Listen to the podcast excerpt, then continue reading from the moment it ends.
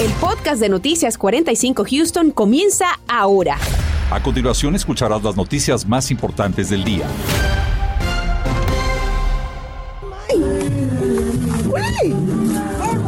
Estas son imágenes del menor de tres años de edad, Christopher Ramírez, cuya desaparición continúa en el más absoluto misterio. En ellas lo vemos jugando antes de vivir el drama que mantiene en vilo a su familia y a todo el país que espera noticias sobre su paradero. Este video fue enviado a Univisión 45 por la familia del pequeño. Hoy, autoridades, organizaciones, familiares y residentes participan en una búsqueda masiva, todos unidos para encontrar a Christopher Ramírez. Y siguen pasando los días y nada se sabe del paradero de este menor de tres años, Christopher Ramírez. Como lo dijimos, la búsqueda es masiva y las autoridades federales continúan con sus interrogatorios. Y es que conforme avanzan las investigaciones, vamos conociendo nueva información. Así que nos trasladamos a la zona de búsqueda donde se encuentra nuestro compañero José Alberto Irizarri. José, adelante. Ha sido un día a esta hora muy agotador para las autoridades, en especial a todos esos voluntarios y también personal destacado que lo han buscado por todos los rincones. Exactamente estamos hablando de un perímetro de tres millas a la redonda que se ha ido extendiendo poco a poco y mientras se va extendiendo se va repasando aquellas áreas que ya se había buscado. Hasta el momento, compañeros, nada no hay nada y es lo que mantiene muy frustrada a las autoridades en cuanto a esta situación. Dicen que todavía no surgen pistas ni mucho menos confidencias a las autoridades, al número uno, a la oficina del alguacil del condado Grimes y tampoco a través de las redes sociales que también han sido bastante buscadas a ver si hay alguien que opine sobre eh, o que mencione algo sobre el paradero de este joven de solo tres años que fue visto por última vez el miércoles cuando aparentemente salía junto con su perrito a caminar cerca de su hogar. Vamos a escuchar precisamente precisamente lo que la familia está llevando a cabo, lo que ha tenido la familia en contacto con los alguaciles del condado Grimes, quienes han pasado por mucho y todavía no acaba esa agonía. La familia tiene familia allí con ella, con el ah, papá y la mamá y la abuela y el abuelo. Y como te diré, es arriba y abajo con emociones me imagino que lo está tomando tiempo a tiempo con la información que le estamos dando.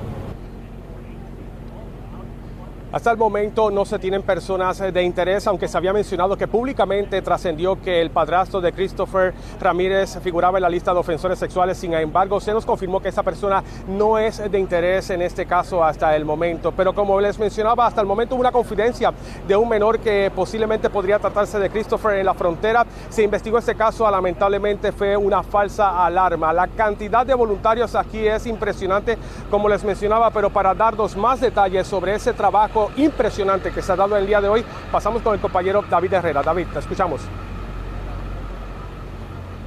Así es, José Alberto, así es. Ha sido una tarea incansable de los voluntarios, tanto del equipo de Texas EQ de más de 20 agencias del orden, incluyendo a las autoridades federales como el FBI, que han estado rastreando los teléfonos, las cámaras de vigilancia y hasta el momento, como hemos dicho y le hemos venido informando, no existe una pista alguna que pudiera dar, pues, eh, pie a poder encontrar a este menor. Más temprano hablábamos precisamente con algunos de estos voluntarios, algunos de ellos trabajadores de la construcción, en donde el contratista, su patrón, decidió, de, en vez de llevarlos hasta a trabajar al centro de construcción, decidieron venir aquí e incorporarse también para trabajar en estas labores de rescate y de búsqueda para el menor Christopher. Escuchemos.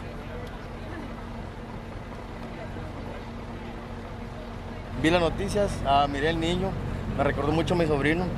Dije, ¿sabes qué hay que...? Y luego me habla papá, me dice, ¿cómo ves? Vamos. Y vamos. Y dejamos el trabajo, dejamos todo y echamos la vuelta. Nos venimos de Richmond, echamos la vuelta y vamos a ver a ver, qué encontramos, a ver si es que encontramos al niño ah, con vida, con, con fe, con salud, con la voluntad de Dios y ojalá y salga todo bien.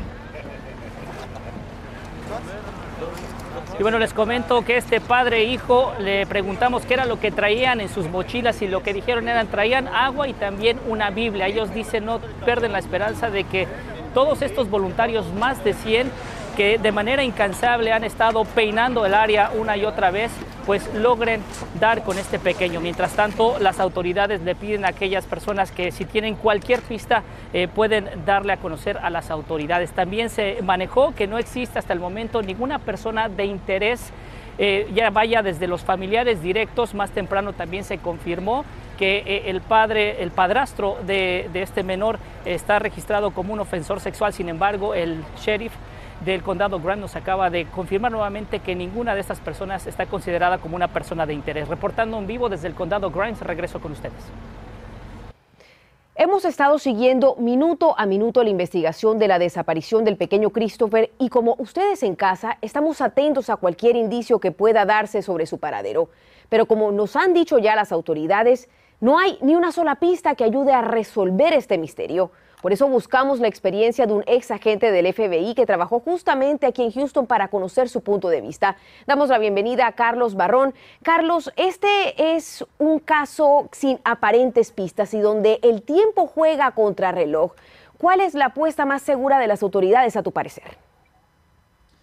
Bueno, a a parecer, con la experiencia que tengo en estos casos, yo creo que lo más importante que hay que saber es que cuando que las unidades de la seguridad pública federales, locales, estatales del estado de Texas están trabajando ahora juntos y cuando se multiplican es cuando los casos estos de verdad eh, se resuelven.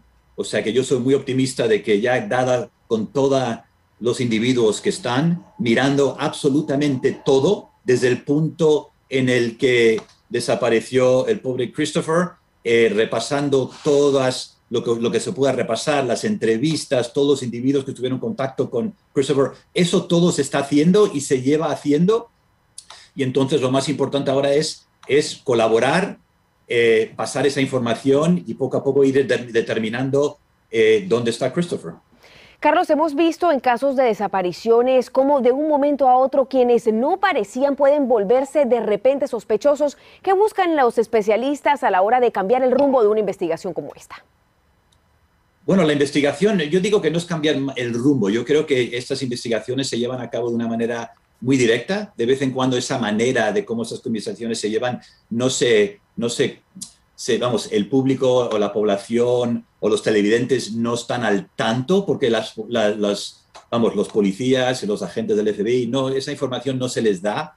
Entonces, yo creo que hay que, hay que estar, hay que saber que normalmente lo que se empiezan con las entrevistas cualquier individuo que, estuvo, tuvo en contacto con Christopher, se hacen entrevistas a cualquier individuo que pudo ver y a través de esas entrevistas, hasta a través del análisis de vez en cuando de teléfonos, el análisis de videos cerca de la vecindad, todo se está, te está viendo.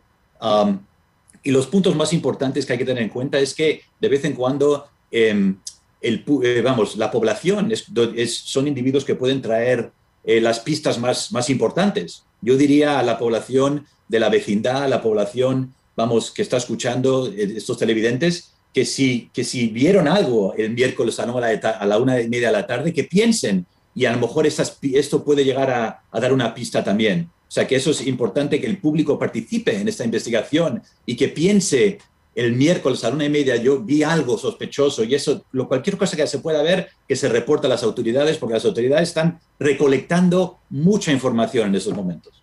Carlos, finalmente una pregunta que incluso resulta dolorosa hacer. ¿En qué momento puede pasarse de una búsqueda a una misión de recuperación? Lo más importante es que la, normalmente las autoridades es siempre una búsqueda. En estos casos siempre las autoridades trabajan como si fuese una búsqueda. Christopher está vivo, hay que encontrarle y los casos y las autoridades están trabajando eh, con esa actitud. Eh, obviamente, en el, vamos, pase lo que pase, nuevamente para que cambie el caso ya se tiene que haber encontrado eh, evidencia de que Christopher eh, no estuviese vivo, pero por, vamos, lo más importante que hay que saber es que esas autoridades están, están buscándole y que Christopher está vivo y se le está buscando con todos los elementos policiales, federales, estatales, como he dicho, aquí en la ciudad de Houston. Carlos, muchísimas gracias por compartir tu tiempo con nosotros. Muchísimas gracias. Estás escuchando el podcast de Noticias 45 Houston. Las carreras de autos ilegales se han convertido en un serio peligro para los residentes de la zona metropolitana de Houston, un fenómeno que aumentó durante la pandemia y que las autoridades tratan de frenar para no seguir siendo burladas por estos conductores. En el año 2020 esta actividad provocó un total de 1.200 accidentes fatales. Claudia Ramos nos habla de este grave problema. Claudia. Las autoridades buscan concientizar a las personas sobre las carreras clandestinas que se han vuelto más populares durante la pandemia. Las imágenes en su pantalla son la consecuencia de estas carreras ilegales. Según cifras del Departamento de Transporte en Texas, en el 2020 hubo 1.200 muertes relacionadas a incidentes donde la alta velocidad fue un factor. Esto es un aumento del 15% en comparación al 2019. Desde enero hasta agosto de este año, la oficina de la alguacil del condado Harris ha realizado 278 arrestos relacionados a carreras clandestinas. Nuestros números han aumentado dramáticamente. De hecho, los reportes son el doble de lo que vimos en el 2019. Lili Trujillo perdió a su hija de 16 años a consecuencia de carreras ilícitas y hoy es la fundadora de Street Racing Kills, organización que se dedica a concientizar a la comunidad sobre los peligros de las carreras ilegales. Quiero que por favor ustedes jóvenes hoy entiendan los peligros que piensen en sus familiares, a los que más aman, que no hagan que tu madre llore por el resto de su vida como lo estoy haciendo yo. Yo sé que ustedes piensan que son invencibles, porque yo pensé que era invencible cuando yo era joven. Yo sé que la vida es muy bonita y que no las queremos comer así luego, luego de una mordida y que queremos vivir y divertirnos porque nunca pensamos que nunca nada nos va a pasar. Y a lo mejor ser atrevidos es divertido. Hay que ser atrevidos en otras cosas. La agencia AAA también indica que estas partes de autos podrían indicarle o ser una señal en casa de que su hijo puede estar participando en este tipo de actividades. Y para reportar una carrera ilegal usted puede llamar al 713-221-6000 o también lo puede hacer al correo electrónico que aparece en su pantalla. En el norte de Houston, Claudia Ramos, Noticias, Univisión 45.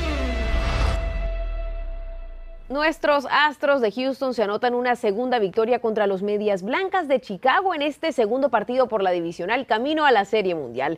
El partido comenzó pasada la una de la tarde y quedó con nueve carreras a cuatro favoreciendo a nuestro equipo de casa. El tercer encuentro será este domingo a las 8 y 7 minutos de la noche en la ciudad de Chicago.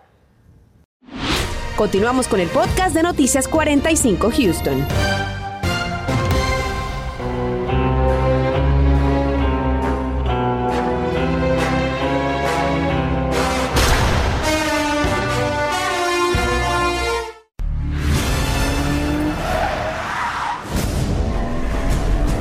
Why would I betray you? We all have our secrets. You just didn't get to yours yet.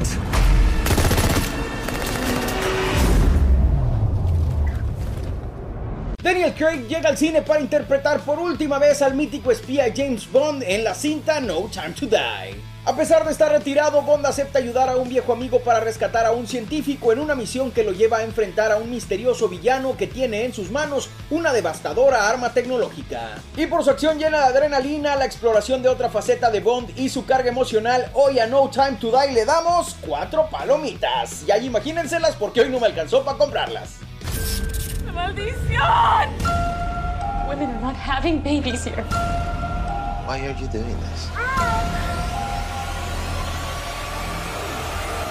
Una interesante propuesta de terror cae como anillo al dedo en esta temporada halloweenera a Amazon Prime con el estreno de la cinta Madres. Aquí una pareja mexicoamericana que espera a su primer bebé llega a una comunidad en California donde la mujer tiene horrendas visiones y debe encontrar la causa de las mismas. Por cierto, la cinta es protagonizada por el actor mexicano Tenoch Huerta.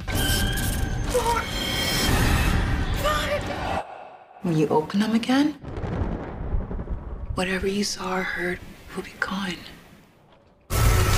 Y siguiendo con el terror este fin de semana en Amazon Prime también se estrena el filme The Manor. Aquí tras sufrir un infarto una mujer se muda a un asilo donde comienza a sospechar que una fuerza sobrenatural acecha a los residentes. Y así de guapo, exitoso y fino como me ven, yo me despido baby, nos vemos a la próxima en esto que es El Pre. Bye bye.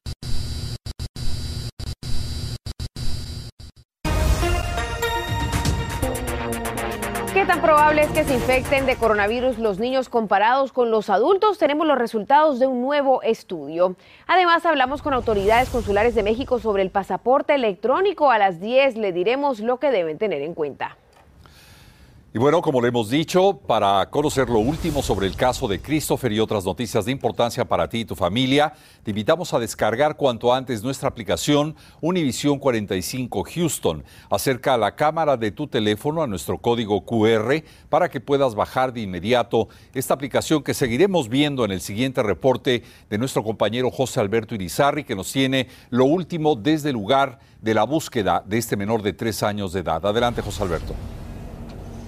Compañeros, y como pueden ver, la búsqueda se va a extender por toda la noche, lo mismo que ha ocurrido en los pasados dos días anteriores. Los equipos apenas se están cambiando, toda vez que ha sido una jornada muy larga, pero a fin de cuentas, en resumen, lo que ha sucedido hasta el momento es que no hay pistas hasta el momento del paradero de Christopher Ramírez. Es algo que para las autoridades ha sido frustrante, incluso eh, con la colaboración de autoridades federales y locales. Incluso pudimos confirmar que hace un momento llegó también el Consulado de México, toda vez que debemos recordar que el padre biológico del pequeño Christopher se encuentra en México, pues ya se personó aquí eh, personal del el Consulado de México.